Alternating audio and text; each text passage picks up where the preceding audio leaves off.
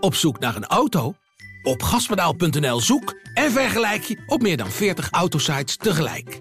Je zoekt op de grote autoportalen en bij de autodealer om de hoek. Je hebt het grootste aanbod en maakt daarom de beste vergelijking.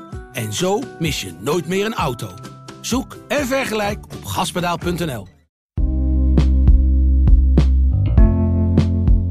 Hallo, mijn naam is Pieter Klok. Ik ben hoofdredacteur van de Volkskrant en dit is een nieuwe aflevering van de Volkskrant Elke Dag. De dagelijkse podcast waarin we de achtergronden bij het nieuws bespreken en vooral proberen te schetsen hoe de wereld op tal van terreinen onder onze ogen aan het veranderen is. En vandaag gaan we corona ten graven dragen, of althans, min of meer. Ja, wat zeg jij, Pieter? Uh, na, na drie uh, jaar eigenlijk, uh, min of meer precies. Nou ja, heeft het OMT nu geadviseerd om het, het virus te beschouwen als, ja, net als andere luchtwegvirussen. Bij mij aan tafel was hier al veel vaker uh, Maarten Keulemans. Welkom Maarten. Hi Pieter. Nou, het is voor jou misschien ook wel even wennen dat, dat je hebt drie jaar lang je ziel en zaligheid aan dit virus gegeven, mogen we wel zeggen. Door het elke keer helemaal precies te proberen te doorgronden. Alle laatste wetenschappelijke inzichten met onze lezers te delen. Ja, ik zou bijna zeggen, wat betekent het voor jou dat het nu min of meer voorbij is? Nou, het was wel ook een beetje gek. Uh, ik moet zeggen, afgelopen weekend uh, in mijn omgeving uh, was iemand die had corona. Mm. uitgerekend zo rond die, die afschaling. En die was een paar dagen ziek geweest. Die testte nog steeds heel erg positief op de twee streepjes op de test. Maar die had een kaartje voor het concertgebouw in Amsterdam. En die is gewoon naar een concert geweest, naar de opera geweest. En ja, dat is, dan merk je echt dat, dat er iets echt wel heel grondig is veranderd. En ja. Ik vond het ook een beetje onverantwoord. Van je gaat toch niet naar het concertgebouw tussen allemaal oude mensen zitten. Terwijl je gewoon echt nog virus aanmaakt. Maar ja, uh, mensen die zijn natuurlijk niet meer uh, te houden op dit moment. Nee. En uh, zeker als je dan kaartjes hebt voor zo'n concert en je voelt je prima verder. Ja, waarom zou je het niet doen? Dus ik snap het wel. Ja. Maar dat was wel wennen, moet ik zeggen. Ja, maar wat heeft het OMT precies geadviseerd? Hebben ze inderdaad ook gezegd, maatregelen zijn niet meer nodig? En zoals u vroeger met een griepje ook wel eens naar het concertgebouw ging, kan dat nu ook? Of wat, wat, is, wat luiden de precieze instructies? Ja, heel plat gezegd komt het daarop neer. Ze zeggen eigenlijk van, nou ja, wat we tot nu toe nog echt, wat we het meeste nog deden, was echt van, van als je klachten hebt, ga een zelftest doen. En als je dan corona hebt, uh, blijf in isolatie. En daarvan zegt het OMT van, nou ja, laten we dat nou maar uh, ook maar eens mee stoppen. En ook daar parallel daaraan de teststraten worden, uh, die worden afgeschaald. mensen hoeven geen mondkapjes meer te dragen als je met, in een verpleeghuis werkt. dus allemaal dat soort dingen, dat, dat gaat allemaal, dat wordt afgeschaald. En ook belangrijk element, het booster hoeft niet meer. Ze hebben Ja. gezegd, dat levert toch uiteindelijk vrij weinig extra bescherming op. Dus daar kunnen we ook mee stoppen. Of wat dan? Niet helemaal. Daar precies? Uh, niet helemaal. Het was natuurlijk nu, tot nu toe was het altijd zo dat er gewoon, nou ja, telkens weer uh, in het najaar, uh, na een half jaartje ongeveer, dan, dan raak je vaccin uitgewerkt. En tot nu toe was het telkens, werd dan gewoon wel weer de prik aangeboden voor, nou, in ieder geval mensen die daar interesse in hebben. En daarvan heeft de OMT nu gezegd, het OMT-V, het OMT dat over vaccinaties gaat, die hebben het nog zoet gekeken en die zeggen van, nou ja, laten we dat nou maar deze lente niet doen. Ook logisch, de zomer komt eraan, dus je weet, je mag verwachten dat het virus wat minder hard rondgaat dan. En uh, nou ja, in het najaar zien we weer verder. Ik verwacht eerlijk gezegd wel dat er in het najaar best wel weer kans is dat ze het in ieder geval gaan aanbieden aan, laten we zeggen, kwetsbare patiënten. Ja. En daar hoort ook bij dat ze zeggen ook van, nou ja, weet je, als je nou heel kwetsbaar bent, je hebt natuurlijk mensen die bijvoorbeeld, transplantatiepatiënten is een bekend voorbeeld, die hebben een slecht werkend immuunsysteem. Mm -hmm. En die uh, kunnen, hebben nog steeds wel baat om uh, zich te laten bijprikken. Maar Ja. daarvan zegt dat OMTV van, nou ja, luister, doe dat dan gewoon samen met je arts. Dat is net zoiets als dat je gewoon je normale geneesmiddelen krijgt. Ja. Jouw uh, kan dat gaan voorschrijven. Begrijp jij dit advies van het OMT? Want je kunt aan de ene kant zeggen, nou ja, de ziekenhuizen liggen niet meer vol. Uh, de intensive care al helemaal niet. Dus uh, daarom hoeven we het niet meer te doen. Hoeven we het niet meer te beheersen, zou je kunnen zeggen. Maar tegelijkertijd, en heb jij in het verleden ook wel eens voor gewaarschuwd. Uh, er zijn best veel Nederlanders ziek. We hebben er zelf hier nu ook last van. Toch veel mensen, ja, of dan griep is of corona. Of ja, vaak weet je het niet eens meer, want ze testen niet meer. We hebben net carnaval uh, gehad, wat toch ook altijd wel een evenement is waar heel veel mensen weer besmet raken. Is, is het verstandig om het op dit moment toch allemaal los te laten met het risico dat, dat, dat het toch weer een soort golf is? En, en, en nogmaals, we belanden niet in het ziekenhuis, maar het is toch wel, het heeft wel economische schade of andere gezondheidsschade. Ja, ik, ik moet zeggen, het, het verraste me ook wel een beetje dat ze nu uh, echt de vlucht naar voren nemen. Je moet denken in een hele hoop andere Europese landen, daar geldt nog echt wel dat advies van, van probeer in ieder geval thuis te blijven als je weet dat je corona hebt. Mhm. En dat we dat overboord uh, zetten, dat is toch wel ineens heel erg uh, voort, uh, voortvarend. En ja, net wat je zegt, ik heb nog eens even de cijfers opgezocht. En je ziet dat in de verpleeghuizen is nu 30% toename van het aantal positieve gevallen. Ziekenhuisopname, 10% meer ziekenhuisopnames per week. 15 tot 20 mensen die op de intensive care belanden. Riool is uh, enorm toegenomen. Dus de hoeveelheid virus die je in het riool uh, ziet. Het is echt uh, verdubbeld op sommige plekken. het gekke is als je de kaart van Nederland ziet en de rioolwaardes. Ik heb net nog even gekeken. Nou ja, je ziet eigenlijk heel Nederland staat echt in het meest in het donkerblauw. Is het dan de kleur die ze daarvoor hanteren. Dus echt ja, het maximum aantal virusdeeltjes dat ze kunnen meten. Alleen in Zeeland en Friesland en Drenthe, daar is het wat minder. Maar uh, ja, je ziet dus echt dat er een enorme coronagolf momenteel gaande is. Uh, het schiet echt omhoog aan alle kanten. Maar ja, het OMT redeneert van ja, uh, dit is gewoon wat er nu gebeurt. dit is net zoiets als dat je met verkoudheden ziet en met andere luchtige virussen. -hmm. En we zien niet dat het zich vertaalt naar echt ontzettend veel ziekenhuisopnames. En dat is natuurlijk altijd een beetje het doel van het spel geweest. Voorkomen dat de zorg overbelast raakt. Ja, maar je kunt ook zeggen, dat als we toch even een, een, gewoon griepvirus, voor zover je daar kunt, van kunt spreken, en de de, de, uh, het coronavirus, de variant die nu dominant met elkaar vergelijkt. Welke verschillen zien we dan? Want ik heb wel het idee dat die Omicron-variant veel besmettelijker is dan een doorsnee griepvirus. Klopt dat? Klopt, ja zeker. Nou ja, het is gewoon, uh, hoe je het ook bent of verkeerd, een ander virus. Aan de buitenkant ziet het er hetzelfde uit als griep of verkoudheid. Je mm -hmm. gaat ervan snotteren, je krijgt er keelpijn van en je krijgt er koorts van. Maar bijvoorbeeld, nou ja, een van de dingen die natuurlijk echt anders is, is dat je uh, met, met dat corona zijn er toch wel stevige aanwijzingen, dat je gewoon daar die langdurige nasleepverschijnselen aan kan overhouden, dat uh, post-COVID-syndroom. Ja. Uh, we hebben vandaag hadden we een stuk in de krant dat na corona dat je ook een hogere kans kan hebben op allerlei akelige dingen als beroertes, longembolie, hartaanvallen.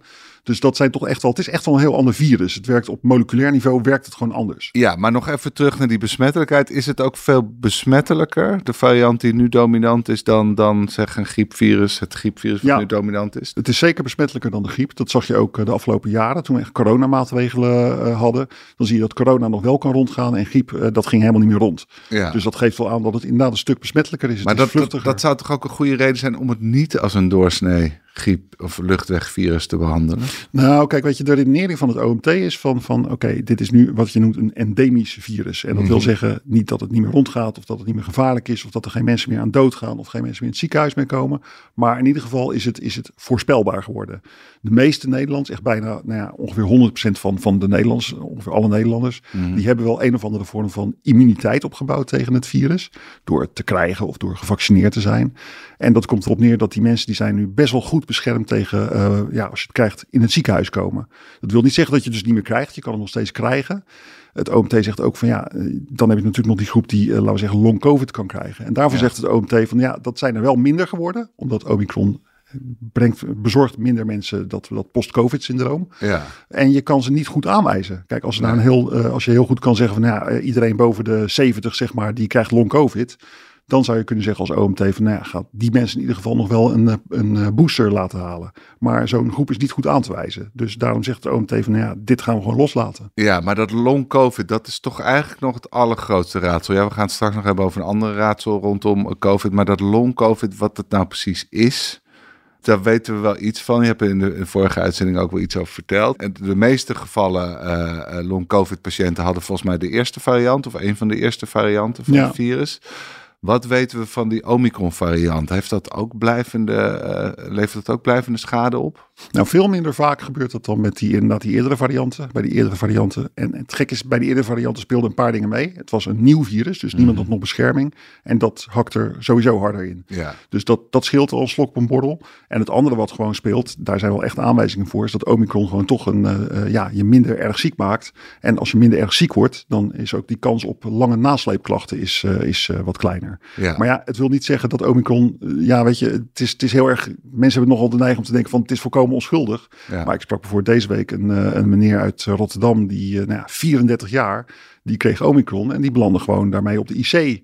En die is, sindsdien is hij, uh, is hij gewoon nog ziek. Dus Ja. dat, dat soort mensen zijn er ook. Het zijn alleen wel veel minder dan in ieder En, en wat is de laatste stand van zaken op dat gebied? Wat we- welke destructieve werking heeft het Omicron-virus of, of de coronavirus in het algemeen? Wat weten we daar alweer meer van? Sinds de vorige keer dat je hier was, of blijft het een beetje... Ja, dat blijft een beetje ingewikkeld. Het, wat, wat eigenlijk een beetje, de aanwijzingen zijn wel een beetje dat, eh, eh, dat dit een virus is, het coronavirus in het algemeen, dat gewoon een, een heel ander soort duw geeft aan je immuunsysteem dan we gewend zijn van bestaande eh, griepvirussen en, en andere luchtwegvirussen. En die ander soort duw, die kan ervoor zorgen dat je nou ja, inderdaad eh, post-covid-syndroom krijgt. Ja. Eh, dat je immuunsysteem ontregeld raakt. Dat je eh, nou ja, hartklachten krijgt, hartvaatklachten. Dus dat is allemaal een beetje wat er, eh, wat er aan de hand is. Maar veel concreter krijgen hebben we het nog niet. eh. Nee, nee, nee. Ik vond het overigens wel heel tekenend, want, want eh, misschien wel leuk. Ik, we kregen bijvoorbeeld eh, een ingezonden brief die wij niet hebben kunnen plaatsen. Ik zal hem even, even voorlezen van een typisch een soort reactie die ik heel veel heb gekregen van, eh, van lezers. Oudere lezers van de krant. Die schreef, het is ons met de, met de paplepel ingegoten, handen wassen, anderhalve meter afstand tot elkaar, vaccineren, boosteren en ga zo maar door. Nu wordt door het OMT plots het zogenaamde China-beleid ingevoerd. Niet meer testen en niet meer vaccineren. Dat geeft een ongemakkelijk gevoel. Is dat wel veilig? Kunnen we niet langzamer afkicken? Dat snap ik natuurlijk heel goed, dit Ja. geluid. En dit is dus een meneer die eh, de 65 is gepasseerd. En dat, dat is een geluid wat je in de samenleving nogal hoort. Mensen denken toch van, ja, de- eh, gisteren moesten we nog, eh, nog testen Ja. en eh, thuis blijven. En nu kan iedereen eens op straat lopen. En kan je dus ook naar het concertgebouw gaan. En daar zomaar mensen tegenkomen die gewoon eh, virus aanmaken. Dus ik snap wel dat, die, eh, dat dit onrust geeft. Ander type reactie die ik ook wel zie, is dat mensen zeggen: zie je wel, eh, dat coronavirus, dit is altijd, we hebben het altijd eh, zwaar overschat. Eh, Het is veel onschuldiger dan we altijd dachten. Ja, Dus nou ja, al die tijd was het gewoon een griepvirus en de overheid heeft het misbruikt om ons in een ijzeren greep te nemen. Nou ja, in retrospectief zou je kunnen zeggen natuurlijk van, van kijk, op het moment dat Omicron kwam, toen het enige wat we wisten was van hier komt een heel besmettelijk virus aan, een heel besmettelijke variant van, van dat coronavirus. En in westerse landen was het nog niet geweest. Het was Ja. in Zuid-Afrika was het niet zo schadelijk, maar ja, in Zuid-Afrika is de gemiddelde leeftijd is 27 jaar. En je weet van corona dat het vooral oude mensen kwetst. Dus vandaar dat eh, Europa toen ook echt in de paniekstand is gegaan. En, en wij dus ook tot een lockdown hebben besloten. We hebben toen, dat was die tijd, eh, die laatste lockdown die we hebben gehad. Als je daarop terugkijkt, dan zeg je van ja, ja, dat was eigenlijk helemaal niet nodig geweest. We hadden het ook, waarschijnlijk stond er echt een lockdown ook wel gered.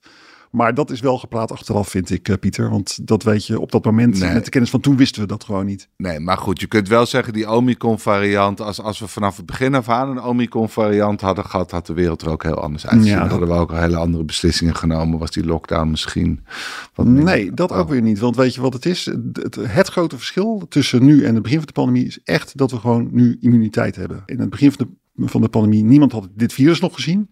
En ook Omicron bijvoorbeeld. Je ziet dat dat gewoon bij ongevaccineerde mensen die eh, nog nooit corona hebben gehad en niet zijn gevaccineerd, dat het echt schade aanbrengt. Ja. In Amerika bijvoorbeeld is de Omicron-golf is een van de meest dodelijke golven geweest van de hele coronapandemie. Mhm. Omdat toen, ja, men liet de maatregelen rond en het, eh, het virus komt. Toen kreeg men echt greep op bevolkingsgroepen die het virus nog niet hadden Ja, dus gezien. het komt vooral het hardste aan als je de eerste keer geraakt Klopt, wordt on- ja. onbeschermd. En dat is eigenlijk gewoon helemaal wat we in onze allereerste stukken in de krant ook hebben geschreven. Van, Ja. ja. er komt een nieuw virus. En wat, wat nu het spel is, is, is ja, groepsimmuniteit opbouwen. Hè? Zoals eh, eh, Mark Rutte dat toen in zijn eh, be- befaamde torentjes speech ook zei. En, En- en dat hebben we nu. En de zwaarste gevallen van long-covid zijn in het algemeen ook mensen die voor de eerste keer door het virus werden geraakt. Ja. En niet zozeer mensen die het nu nog krijgen en, en al of al gevaccineerd zijn of al eerder een andere variant voor hun kies hebben gehad. dat is ook een vraag waarmee wetenschappers nu heel erg zitten. Want kijk, alle gegevens die we hebben over mensen die hartschade krijgen na corona, mensen die long-covid krijgen, nou, daar hebben we een aardig beeld van. Eh, Ja. Tenminste, we eh, wetenschappers. Alleen het, de pest is, dat is allemaal wel gebaseerd op die eerdere varianten, die Ja. wat, wat harder toesloegen. En de cijfers van, van Omicron, ja, Omicron is nog maar een jaartje. Dus de cijfers van wat Omicron nou precies doet, dat is, nog, dat is allemaal nog een dus beetje we moeten in, wel een slag om de arm, Ja, slag om de arm houden. Eh, En, en, eh, want je zei al van nou, in andere landen gaan ze iets voorzichtiger eh, te, te werk. Nederland loopt bijna voorop, misschien wel in Europa. Met Samen met Scandinavië. Oké, Ja. met vrijgeven van alle maatregelen.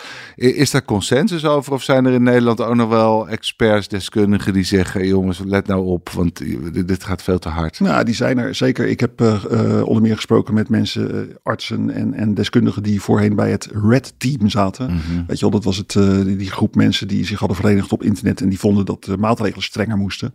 En die staan nog steeds wel een beetje in de stand van ja, weet je, je kunt met, met vaccineren kun je gewoon wel uh, de helft van het aantal ziekenhuisopnamen nog eens voorkomen. Ja. Dus als je nu, je kunt nu wel zeggen aan de ene kant van nou, we hebben nu, uh, wat is het, uh, 10 à 20 IC-opnames per week. Dat is niet veel. Aan de andere kant, ja, je kan het wel halveren als je nog iedereen zou gaan boosteren. Ja. Dus dat is een beetje uh, hoe je het interpreteert. Ja. En die beweging is natuurlijk nog steeds aanwezig. Ik snap ja, het ook wel. en vind je elke IC-patiënt één te veel? Er was natuurlijk vanaf het begin af aan de discussie en daar oordelen mensen er eenmaal verschillend over. Ja, maar wat ik ook wel interessant vind is dat, dat experts die ik spreek, en dat zijn ook OMT-leden trouwens, die ik hierop aanspreek. Ik heb een discussie op, op Twitter eigenlijk heel openbaar met, met Marion Koopmans gehad, die heel benaderbaar is. En ik zei haar ook van, ja goed, uh, ik leg daar dat geval voor van inderdaad die persoon in mijn omgeving die naar het concertgebouw ging, Mhm. ondanks dat uh, ze twee streepjes had. Maar uh, ja, Marion Koopman zegt van ja, ons advies is eigenlijk van niet zozeer van, van ga corona nou niet meer serieus nemen, maar ga corona net zo serieus nemen als andere luchtwegziektes. Ja. En dat betekent misschien wel dat we gewoon ook eens moeten gaan, gaan inzien dat luchtweginfecties in het algemeen best wel heel lullig kunnen zijn.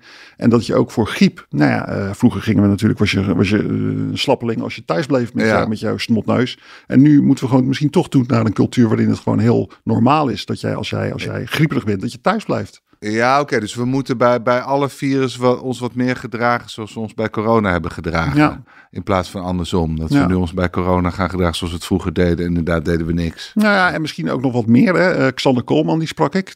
Interessant, dat is een gezondheidseconoom die altijd Mhm. ook in het Red Team zat en heel, heel kritisch is geweest op het uh, beleid, wat hij te slap vond in Nederland. Hij zei van ja, we moeten misschien ook eens gaan accepteren dat mensen gewoon, ja, als, je, als jij uh, een beetje kwetsbaar bent en uh, je hebt bijvoorbeeld een, een behandeling voor kanker of zo, dat je gewoon met een mondkapje op door het leven gaat. Ja. Zonder dat je meteen wordt nagekeken en uh, vinger gewezen en wordt uitgemaakt voor een uh, corona-activist. Ja. Xander Koopmans, Koopmans, Xander Koolman, ja. haal ze door elkaar. Xander Koolman die zei ook van, van ja weet je, tot nu toe telkens de griepgolven en daar is nu gewoon een luchtwegvirus bijgekomen. En dat geeft gewoon echt een extra belasting aan de Ja. zorg. Precies, en daarom moet je er toch echt anders mee omgaan. We kunnen het Misschien- niet meer aan, want misschien- we hebben er gewoon een heel virus bij. Dus als we die allemaal maar laten rondwaren zoals we vroeger lieten rondwaren, dan komen we wel degelijk in de problemen. Hij zei door die extra druk op de, op, eh, op eh, nou ja, de zorg zou het best wel eens kunnen dat je gewoon maatregelen die voorheen deden die niet, dat die nu ineens wel meer bonton worden. Maar Dus moet het OMT dan niet een nieuw advies voor luchtwegvirus in het algemeen uitbrengen? Van mensen hè, eh, bij een luchtwegvirus, doe dit. Het OMT verkeert in de waan dat ze dat hebben gedaan. Oké, En dat was ook wel een beetje het punt van mijn discussie met Marion Koopmans. Uh, Marion Koopmans zei van ja, wij zeggen van jongens, neem het nu net zo serieus als andere luchtwegvirussen. En, Ja. ik, en ik, mijn punt was van ja, hoor eens Marion, als je, als je uh, lucht de, de wereld in, inbrengt dat, uh, dat je niet meer hoeft te testen, dan is dat natuurlijk wel het nieuws. Ja. Dus uh, ja, maar dat was een beetje- dat communicatie, communicatie. Ja, ja, dat is natuurlijk veel vaker mis. Koopmans had wel een heel goed punt. Ze zei van, van ja, weet je, het, is, het ongemakkelijke is dat die OMT-adviezen die komen naar buiten. En dat wordt dan Ja. meteen opgepikt door de media. Terwijl ja, de koninklijke weg is natuurlijk dat het kabinet eerst een standpunt inneemt. En dat je daarna nog eens gaat kijken van wat, wat zijn eigenlijk de adviezen waar het kabinet zich op Ja. uh, baseert. Een van de uh, andere grote onbeantwoorde vragen, of althans voor som, een, een deel van de wereld onbeantwoorde vragen, waar komt het virus nou precies vandaan? En, en daar duikt ook elke keer weer de labtheorie op. Hè. Er was in de buurt van Wuhan was een uh, laboratorium waar, waar virussen werden onderzocht. En de theorie is dat een van die virussen die daar gefabriceerd is, het, het, uh, ja, het laboratorium is ontsnapt en Ja. vervolgens de hele wereld heeft aangestoken. En die, die theorie leek, nou, die leek een beetje gestorven. Of Ja. althans, hè, Marion Koopmans, de eerder genoemde Marion Koopmans, die was gaan kijken. En uh, hij had toch geconcludeerd, de meest plausibele verklaring is dat het van dieren op mensen is overgesprongen. Maar nu is er ineens de FBI die zegt van nou, wij denken dat het toch uit het lab komt. Of wat zeggen ze precies? Ja, wat er is gebeurd is dat het uh, Department of Energy, het energieministerie van Amerika, die hebben, een, uh, die, die hebben aanwijzingen, zeggen zij zelf, dat het virus wel degelijk uit het lab kan zijn ontsnapt. Ja, met lage waarschijnlijkheid, low confidence. En vervolgens is, uh, is uh, Fox News, die had een interview met de baas van de FBI. En die zijn aan hem gaan vragen van wat vind je eigenlijk van dat rapport van het, van het energieministerie. En die man die heeft toen verteld van, van ja, wij als FBI hebben eigenlijk altijd wel heel serieus genomen dat het virus uit het lab afkomstig kan zijn. Dus wij geloven dat wel. En dat is weer nieuws geworden. Ja, dit moet je zien tegen de achtergrond van dat op dit moment uh, het congres is zich aan het beraden op een nieuw uh, beleid ten opzichte van China. Dus er staan allemaal belangen op het spel. En ja, dit is natuurlijk gewoon een beetje China-besje is dit toch wel van die stomme Chinezen die hebben de wereld het coronavirus gegeven. Ja, zonder dat ze het echt kunnen bewijzen. En ze geven zelfs toe dat het nog steeds een, een zeer lage waarschijnlijkheid is. Maar toch vinden ze het wel fijn om even een knietje aan China uit te delen. Ja, ik heb gisteren een uh, rondje virologen gebeld om gewoon te vragen van, nou ja, ben je er nou anders over gaan denken? Zijn er nieuwe aanwijzingen? En die zeggen allemaal unaniem van, nee, er zijn geen nieuwe aanwijzingen. Iedereen in onze wereld denkt nog steeds dat het gewoon echt van dieren komt. Om een heel simpele reden, gewoon het virus zelf. Als je het gewoon bekijkt, hè, de, het genetische materiaal ervan bekijkt, een genetische encyclopedie, dan is het gewoon puur natuur. Het heeft helemaal niets wat erop duidt dat het gekweekt zou zijn. Of het is niet iets wat je kent of zo. Virussen ontsnappen wel eens uit het lab. Ja. In, in Peking is het, het SARS-virus, het oude SARS-virus, mhm. is een paar keer ontsnapt. Maar dan kom je het tegen bij mensen. En dan weet je gelijk van, oh wacht eventjes. Uh, ja, dus het SARS-virus, die kennen we. Die is uit het lab gekomen. Ja. En dit virus is gewoon volkomen nieuw. Dus dat is eigenlijk wel een hele sterke aanwijzing. En ja, het andere wat ik ook altijd nog heel overtuigend vind... is als je op die, op die markt is natuurlijk... Uh, daar werden illegaal dieren verhandeld. China heeft dat ontkend, maar Canadese biologen zijn erachter gekomen. En als je dan uh, gaat kijken waar die dieren op de markt werden verhandeld, in die hoek daar, is, daar zijn allemaal restjes van het virus uh, aangetroffen. Ja. Dus het kan bijna geen toeval meer zijn dat dat echt wel via nee. een of ander illegaal verhandeld martertje of bamboeratje of zo op de mensen is ja. gesprongen. Maar als we je wetenschapsfilosoof naar kijken, je, je krijgt die theorie nooit helemaal van tafel, nee. toch? Dat, dat, dat, dat kan nee. gewoon niet. Dat... Kijk, weet je, je kan, je kan nooit uitsluiten dat China nog een volkomen clandestien ander programma heeft waarin zij uh, stiekem virussen zaten te kweken en uh, stiekem vleermuisvirussen opkweekten waarin ze in de internationale literatuur niks hebben gezegd en dat daar een ongeluk is gebeurd. Dat, dat, kun je nooit, dat kun je nooit uitsluiten. Maar dat is net als met complottheorieën. Die kun je ook nooit definitief. Uh, nee, precies. Ja, nou ja, ik ben. Kijk wat Marion Koopmans zegt. En dat ben ik al met haar eens. Is van ja, weet je, uh, als er nou echt nieuwe aanwijzingen zijn, laat ze zien. Uh, kom ja. op. wij wetenschappers willen dit kunnen onderzoeken. Als er echt iets is. patiënten die heel vroeg het hebben gehad. Medewerkers van het laboratorium die in het ziekenhuis zijn opgenomen. Dat soort dingen. Ja, dan willen wij dat weten. Want dan kunnen we gaan kijken van wat hadden die mensen precies. En ja, dan kan je het gaan bevestigen of ontkrachten. Ja, maar die bewijzen zijn er vooralsnog. Uh... Het is heel somber, want ik denk dat we gewoon eigenlijk nooit te weten gaan komen waar het precies uh, vandaan komt. Ik sprak Tom Wenseleers, hoogleraar ja. evolutiebiologie uit België. Die zei het heel mooi van ja, uh, we hebben afgelopen jaar hebben we nieuwe varianten gehad. Hè? Delta variant, uh, alpha variant en zo. Nooit hebben we daarvan patiënt nul kunnen vinden. Nee. Terwijl de hele wereld aan het kijken was. En iedereen aan het meten en aan het testen was en zo. En ook daar kan je patiënt nul niet van vinden. Dus dat we het ooit met dit virus gaan ontdekken. Ja, ik heb er een hard hoofd in, uh, Pieter. Goed. Nou, blijf het toch maar voor ons in de gaten houden. Ook dat de komende jaren. Uh, dankjewel Maarten. En u luisteraar, dank voor het luisteren aan deze aflevering van de Volkskrant Elke Dag. Morgen is er weer een politieke aflevering. Dan gaan we het uitgebreid hebben over de verkiezingscampagnes voor de Provinciale Staten. Graag tot dan. Op zoek naar een auto? Op gaspedaal.nl zoek en vergelijk je op meer dan 40 autosites tegelijk. Je zoekt op de grote autoportalen en bij de autodealer om de hoek. Je hebt het grootste aanbod en maak daarom de beste vergelijking. En zo mis je nooit meer een auto. Zoek en vergelijk op gaspedaal.nl.